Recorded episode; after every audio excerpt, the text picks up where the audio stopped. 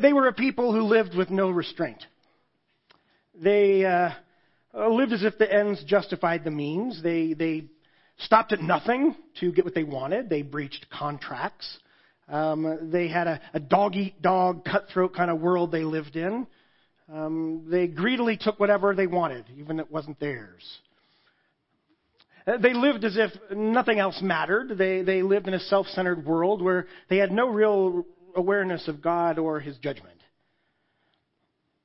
Sound familiar? Some might say, oh, it sounds like the last place I worked.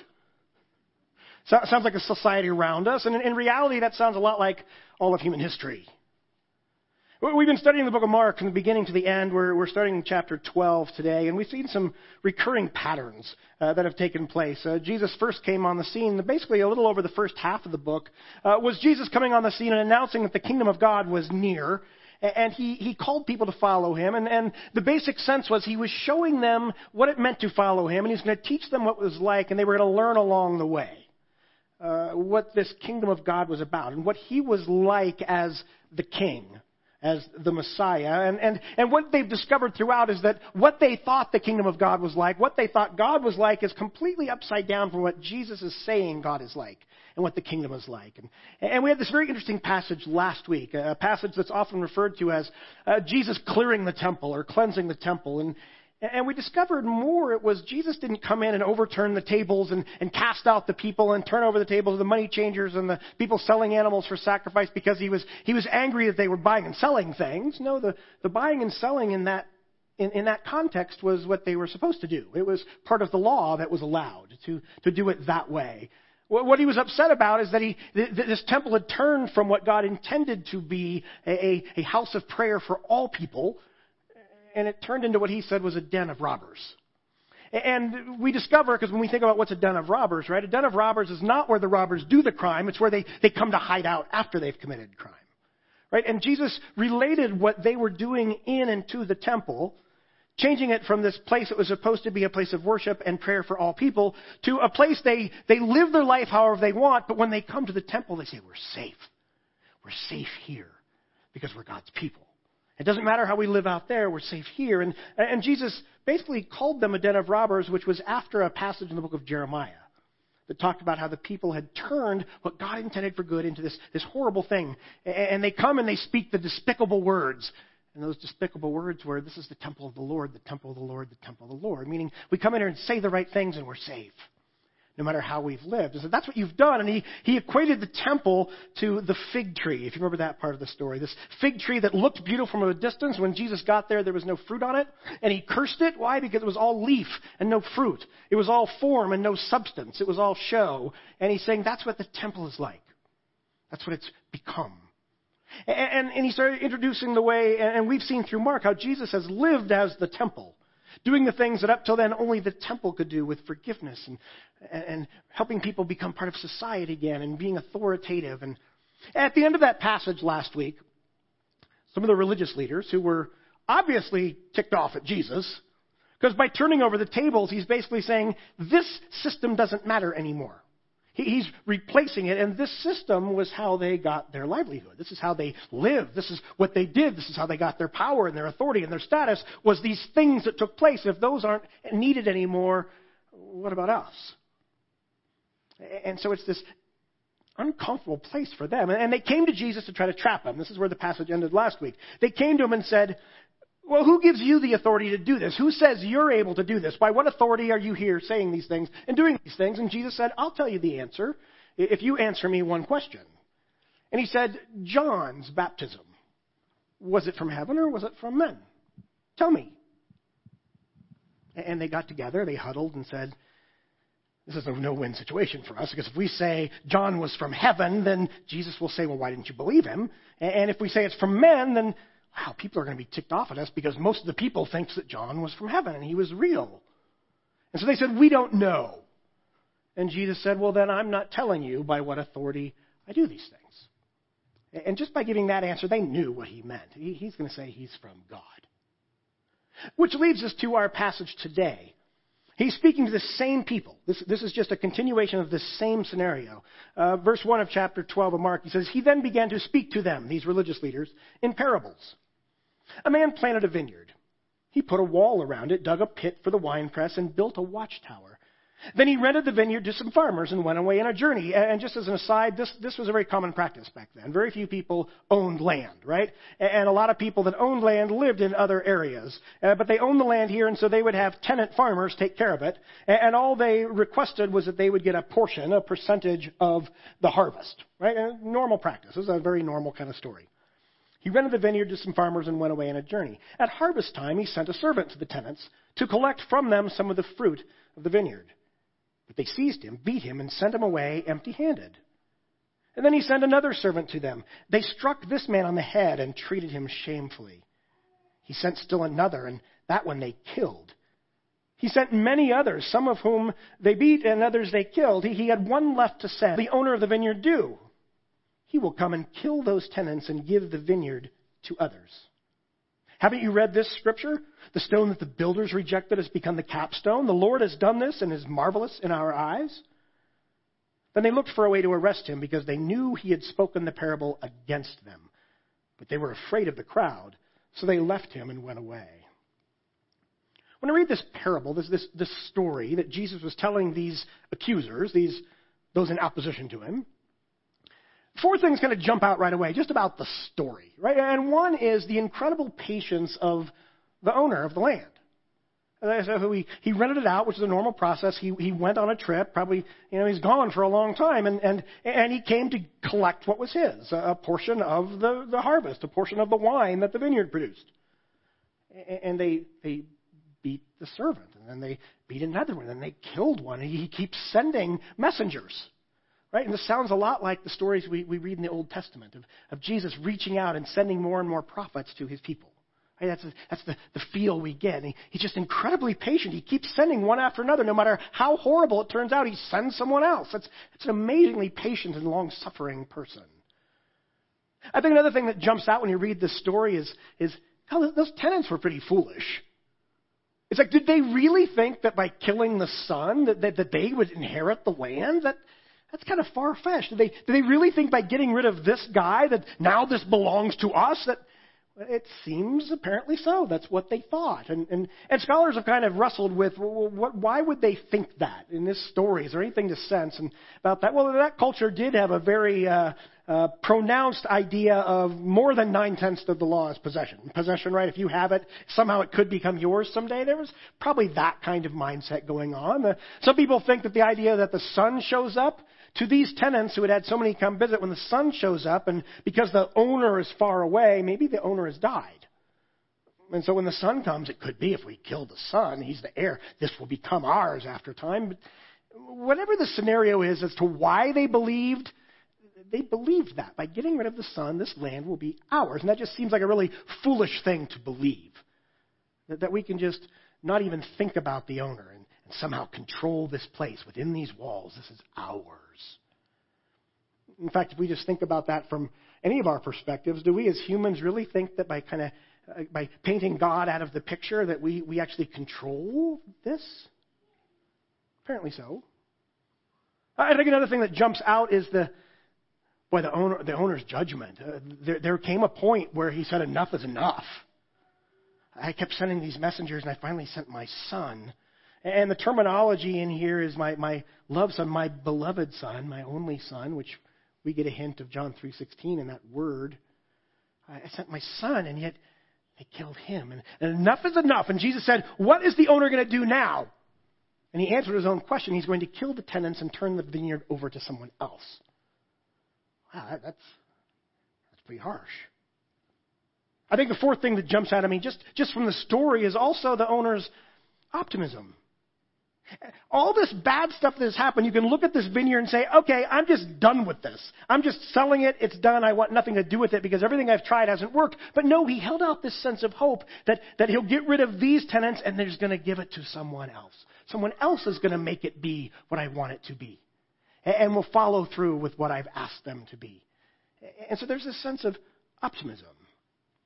And so we look at kind of the surface level of the story and say, yeah, he was a patient owner, and but these people were pretty foolish. But eventually he said, enough is enough, and I'm going to give it to somebody else, and there's hopeful kind of end. And but we ask ourselves, so what, what do we do with this? How, how do we wrestle through this story? What's what's the point of it?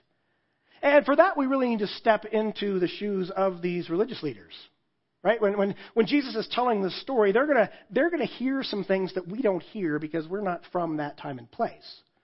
Like when he first starts out and says, A man planted a vineyard. He put a wall around it, dug a pit for a wine press, and built a watchtower. These religious leaders would instantly recognize that, that image of a vineyard from Old Testament imagery, where throughout the Old Testament, God's chosen people are referred to as the vineyard. The, the vineyard of God. In, in particular, in, in chapter 5 of Isaiah, which is make it bountiful and good, and he poured out life and lavished love on this vineyard. But, but the response was that the vineyard didn't produce good fruit. When he came to see the good fruit, he got nothing but bad fruit. And so there's a picture of a vineyard, and, and they would instantly know this is talking about God's people. This is talking about the, the Hebrew people, the Jewish nation. This is talking about us. We are the vineyard, and we love that picture. In fact, other times in Scripture it talks about God as the vine dresser, right? Jesus says, I am the vine. So, so this, this picture of the vineyard is consistent through Scripture as God's chosen people, the ones He loves. So when they first hear the story about an owner and it had these wicked tenants, I bet some of them thought the tenants were like the Roman Empire. Right? This is God's land that He's promised to His people, but it's being run by these horrible tenants. Maybe that's Rome. I don't know. Or, uh, in other likelihood, these, these religious leaders, these were people of status and wealth and power in this community. They would hear this story and also say, yeah, those lousy tenants. This is a life they would have experienced because they could see themselves as the landowner right, in a story like this. You own this land, you own this property, you've rented out, and all you want is for these people to give you the percentage that is due you. Yeah, we've all experienced that. We know exactly what you're talking about, Jesus. Those low down, no good for nothing tenants, those renters who destroyed our property. I'll tell you stories about what happened to something I own. I mean, that, that's the life they would have expected, right? They, they knew this story. It was well known to them. But, but sometime in the middle of this parable, sometime in this interaction Jesus has with them, and we, we know this because of the way the passage ends, where it says they, Jesus had spoken this passage against them. They realize that Jesus is looking at them and saying, You are not the landowner. You are the low down, despicable, no good tenants. And they wanted to have him arrested. They wanted to have him killed, right? Because he, he's just dissed them big time. He's just said, You are worthless. You've been given something to care for by God, and you have destroyed it. You have refused to listen to Him. You've lived in this cutthroat world. You've said, I don't care what you told us to do. We're going to live however we want. And it, it plays off that story in the temple last week. Just completely. It's, it's another way of just showing them face to face how much they have fallen short of who God wanted them to be as the tenants of this vineyard, as the leaders of God's people. You have taken this temple and turned it from what was intended to bless the whole world into this place of restriction where you kept people out, where it made it your cash cow, your economic stability, your ability to have power and status. And you've rejected the Son. This is a harsh statement that he made to them. Now, what's a challenge in a passage like this? in this particularly is, is, we have a couple of dangers in it. One, and it's happened throughout Christian history, is that some people have taken this passage and made it a, say something much bigger than it does. Where they have taken this to said God is turning his back on his chosen people, the vineyard, and he is destroying that and he's going to replace it with the Gentile church. And that isn't what this talks about. And, and, and we know that the kingdom of God is, is about all followers of Jesus, Jews and Gentiles alike, right? It's not, it's not that picture. They, they've, they've blasted this and made it somehow, some doctrinal strains have turned this into pretty, something pretty anti Semitic. That, that the Jews killed Jesus. It's not that. Because the reality is, is this is a very focused statement to these people who were in opposition to Jesus these tenants were not the vineyard. These tenants were people who were in positions of responsibility and leadership for the vineyard. They were supposed to be leading and guiding in a certain way, and they had completely lost track of that and made it all about them and what they can get out of it. We don't care what we're supposed to do. This is our little world, and we're in charge. That way we can make it a den of robbers. Right? This, what matters is us. Doesn't matter what that far off landowner, the far off God, thinks. This is ours. And so this is such an indictment of these leaders, not of everyone, but of these leaders, these people that were facing off. Jesus basically set a trap for them, where suddenly they went, He said to them, You're the tenants that have mistreated the messengers, the servants that God sent. And throughout the. But they were afraid of the people, so they left.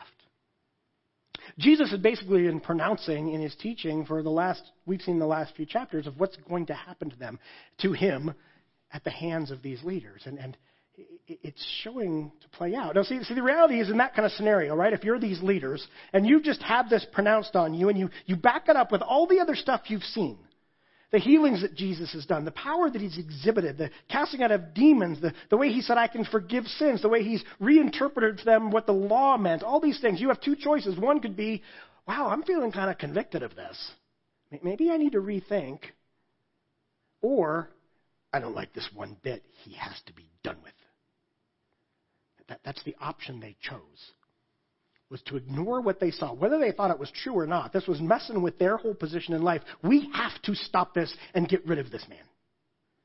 He's meddling in our business. We don't like it. This is, this is the scenario of this. Now, the other danger of this kind of passage, if we, we make it more than it is, instead of really focused at these leaders who Jesus was trapping at that moment, who wanted to do away with him, is that we very easily leave this passage way back in history. And it was an amazing moment in, in salvation history, in our understanding of what Jesus did when he confronted these people and he's told them in the temple, he's told them through other things that, that basically I'm the king of the kingdom. And this is what it means to follow me, and this is what's going to happen in the Messiah, and this will be the outcome. And it's this amazing thing, and we go, that was a transitional, transformative time in history, and if we leave it there, we're missing out on some amazing things God wants to teach us. But it takes us asking ourselves some really hard questions. Questions like In what ways do we continue to reject God's Son? Wow. You know, on the surface level or even on a shallow level, it's like, well, no, no, no, you are so off base. I haven't rejected Jesus. I've accepted Jesus. I, I prayed a prayer once, said, Jesus, come into my life. I've, I've accepted him. I believe in him. I haven't rejected the Son. And well, but I, I, I, we have to ask the question. Like these tenants tending the vineyard, tending the life that God has given us, how have we rejected His Son? And I can't answer that question for you. All I can do is reject it, is reflect on it for me. And I know that we struggle and we wrestle through things because I've, I've talked to several of you after messages on different Sundays and say, hey, this thing you said is really kind of hitting a nerve, or yeah, it's really right along the line of what I'm struggling with. And, and, and, and we, we look at our life in Christ and we know that oftentimes the Holy Spirit just compresses things on us. But what do we do with that? Do, do, do, we use that for insight into our life and into who God is and who we are and how desperate we are for Him? Or, or do we ultimately say, yeah, that's interesting, but the way we live is saying God's kind of far off and I control this. And so I, hmm, that's kind of meddling in my life. I, when, when, I said yes to Jesus, I, I looked at my life and said, this is pretty good, and I, and I follow Jesus because it enhances some things. It gives me some benefit that makes my life a little better than it would have been. And Jesus, God keeps sending messengers and keeps, his son reaches out to us all the time. And, and in what ways do we reject that message? By not responding or opening up to what he wants to say. And these are hard, hard questions. They should be really hard. They should make us wrestle because they mess with us a lot. Well, we experienced that last week too, as we asked a question: Is my life more more known by leaf or by fruit? I mean, that's a tough question. But when we ask these tough questions, we need to ask them in confidence. Why? Because for, for those who are in Christ, there is no condemnation. This is, these questions are not to be asked. We're not supposed to ask ourselves these questions because we're in shame, but no, because that's, God wants and promises to meet us in those places. That, that's what amazing change happens, is when we say, God, show me my sin. Show me the depth of my sin and show me the amazing magnitude of your goodness. I, I want to see both of them, and they aren't, they aren't separate because in God's goodness, He meets us in our place of need. He says, I want you in that place because that's where amazing things happen. That's where life abundant happens, is when you, you ask those honest questions. Uh, the other question we have to ask is in what areas of life have we failed to yield fruit to God? Right? What's different about this parable and the, the passage in Isaiah is that this was a productive field. Right? In Isaiah, the field produced bad fruit. This had a bounty. This had a harvest. And they didn't. And Jesus, Jesus goes to great lengths to point this out to them as he tells this parable, right? I, I kept sending people, and you kept saying no, and you beat them, and you killed them, and ultimately you killed my son. And what's fascinating is I think there's even this point in there, and they would have seen that as the prophets, right? But there's this interesting point when he talks about the second messenger that got sent, the second servant. And it says, what did they do to that one? they, they, they give him a blow to the head and basically disgraced him? And we think about a very particular scenario in the book of Mark where we saw that happen to John the Baptist, who was beheaded. That's the ultimate striking on the head. I, Jesus is just, he's just digging at them about what they've done and how they've abused this responsibility and how they've completely left God out of the picture to do their own thing, no matter what it looked like, no matter what it cost. They're, they're doing their own thing because what matters is what we want. And you did this to God's servants and you've done it to his son. And so we ask that question in what, in what way have we failed to yield fruit to God? And we have to define fruit. Well, we started talking about that a little bit last week, that the, the true fruit of an apple tree would be other apple trees, not actually the fruit that sits on the branches, right? Because the, the, the, apple is the seed carrier, and if it's growing in the wild, the, the purpose of an apple tree is to have more apple trees, right? The, those apples fall, and some of them germinate, and they grow other trees. That would be that would be an impactful change. It would be multiplication of a tree not just glorious, pretty looking fruit on a vine or on branches.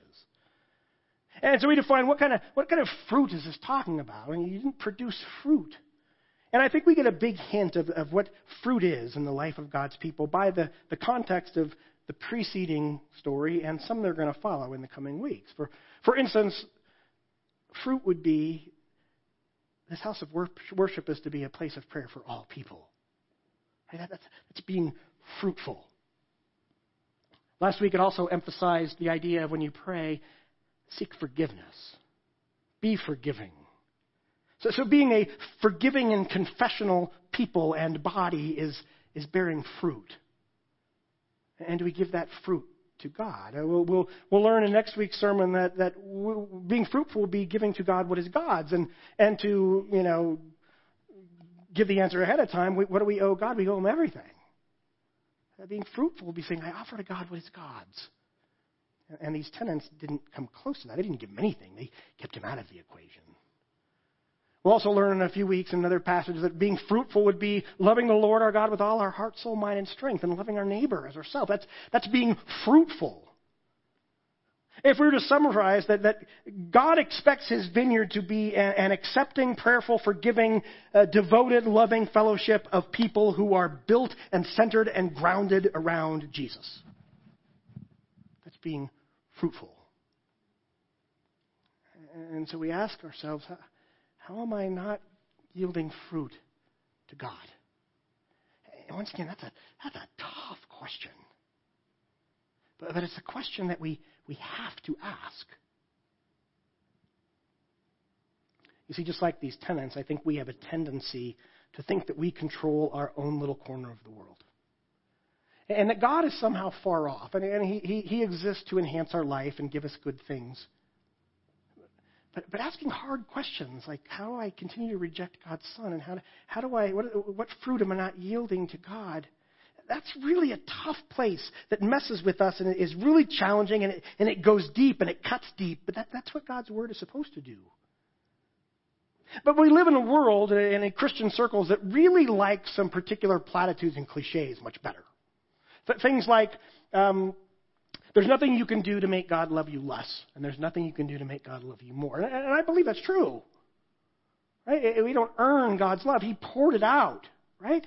Eh, but this is a really comfortable place to live, and there are whole Christian ministries that have basically risen up on this kind of promise that we live in these platitudes that make me feel good. But then we have these passages of Scripture that, that they make us face the mirror. And they ask us things like, how have I failed to, reveal, to, to, to, yield fruit to God? How, how do I still reject God's Son? I don't like that question. I'm going to go back over here. There's nothing I can do to make God. And, and deeply and, and passionately and, and eternally. We're, we're, we're living here where things make us feel good and we think we control it because our little corner of the world we can control. And eventually, this passage says that, that God says, enough is enough. Ooh, that's, that's not comfortable.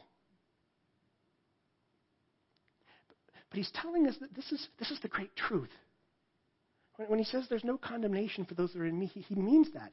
He, he, he desperately wants us to come before him and say, you need to show me. Just like, just like when we saw Bartimaeus in the story a few weeks ago, right? The disciples were on the road and, and Jesus said, What do you want me to do for you? And they said, We want power. We want to rule things. We want to be in charge. And he says, You don't know what you're asking for.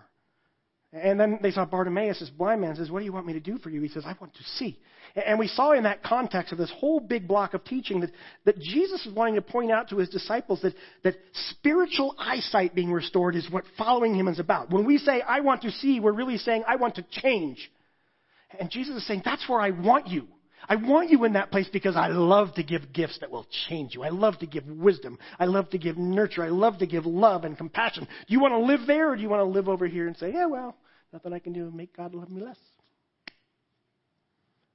It's, it's a tough place, tough questions that He wants us to ask. We have a, a, a lot of bird feeders at our house, probably seven or eight bird feeders scattered, all different kinds of bird feeders in our front yard and our backyard. Because the springtime is awesome because all kinds of birds show up. And we have the, the goldfinches that show up and they eat on these little, you know, thistle feeders and they hang upside down to eat. You ever seen those? It's fascinating. These birds they cling on and they bend and eat. And then we have we have house finches, we have uh, blue jays, and we get orioles usually a couple times. And we have hummingbirds on other feeders. We have all these birds that come. Nuthatches. Where we live on Mountain Chickadee Road, which is the worst name of a road forever, but uh, uh, it's too long to fill out on a form. But we get mountain chickadees, and they're awesome. They fill the trees. But, but the birds I detest showing up every spring are the starlings. Starlings are just ugh, little birds, right? They just, they just look evil. And they, they're a little bigger, and I think it's still legal. You don't have to have a license to kill starlings. I think, I'm hoping that's true. No, um, I'm not a completely mean person, but these starlings come in, and they take over. I mean, they come flopping in there, and these bird feeders are too small for these big old starlings, and they hit it, and seeds fly everywhere, and all the other birds take off, and these starlings just take over, right? As if we own this. This is our feeder. And they just, and they just destroy it, right? It's as if they think that's their feeder. They own that feeder. They control that feeder. No, I own that feeder. You're just here because I provided something for you. What are you going to do when it's gone? You're going to put more food in it? No, I put more food in it. And, and I also have this little, my, my son, when he was growing up, had this little pellet soft gun. Shoots these little foam little pellets, which don't kill starlings, but they sure startled the starlings. Pew! And they're gone. I love it. It was awesome. They think they control that, but I do. They think they own it, but I own it. And, and boy, that, that's a call for our lives too, because I deep down think that I own my little corner of the world. And God, although I believe in Him and I read His Word and I think it's true and I trust and I believe in Jesus, deep down I live my life as if He's kind of far away. He's saying, You don't own that life. I own that life. How, how are you being a steward of that life? That's what this story is about. It's about stewardship in all of life.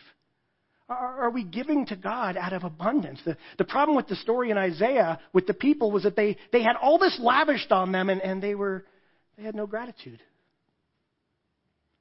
We have, we have all this lavished on us, life itself, but, but we treat it as if we control it. And, and we, we can easily look at our church and say, well, we control this. We, we, we know what to do. And Jesus says, you don't, you don't own that church. I own that church. And, and what's our role in the community? You don't own that community. I own that community. Are you going to be stewards of what I've given you? Are you going to live in gratitude? Are you going to yield fruit back to me? Are you going to give to me out of the abundance that I've given to you in all kinds of ways? Will you steward your life? That I gave you? These are tough questions to ask ourselves. How, how are we not being that way? And if we truly ask that question in all transparency, because that's where life happens. That's where kingdom life happens. That's where grace happens and abundance happens and forgiveness happens. That's where love happens. He says, You have to meet me there. Don't spend your life over here. There's nothing I can do to make God love me less, and nothing I can do to make God love me more. Don't live a cliche life, is what Jesus is telling us. Enter into life to the full, and that means getting messy. Because that's where change happens. So, so my prayer for all of us is that we will, we will honestly ask these kinds of questions. As painful as they are, because we, we are really good at pretending. How are things going? Yeah, I could stand to have a little more quiet time. I don't pray enough. I mean, good cliche answers. No, no, I, I've been praying lately, and God has shown me that I am a selfish man. Ooh, I don't want to hear that. But, but, but the truth. Will we let God step in and impact us in ways that are absolutely life changing and life giving? Because He's promised that that is true. But it starts with asking really hard questions. Father, thank you for your word. Thank you that it, it and 2,000 years after you were here physically on earth, it, it still whacks us upside the head. It, it still makes us, I don't know, would be tempted to live in shame. When we understand how far, how far we fall short of who you want us to be and how, how you want us to be, yet in the middle of that, you make promises that you meet us where we are. And there is no condemnation. There is no shame. Why? Because you're, you're the Father who loves us. And in that love, you want to build us and grow us and nurture us into people that are more and more after the heart and like the likeness of your Son, Jesus. Father, what an amazing promise. And, and and, and every day we wrestle with whether that's true or not. And so we gravitate towards cliches and platitudes instead of into the challenging questions that bring life.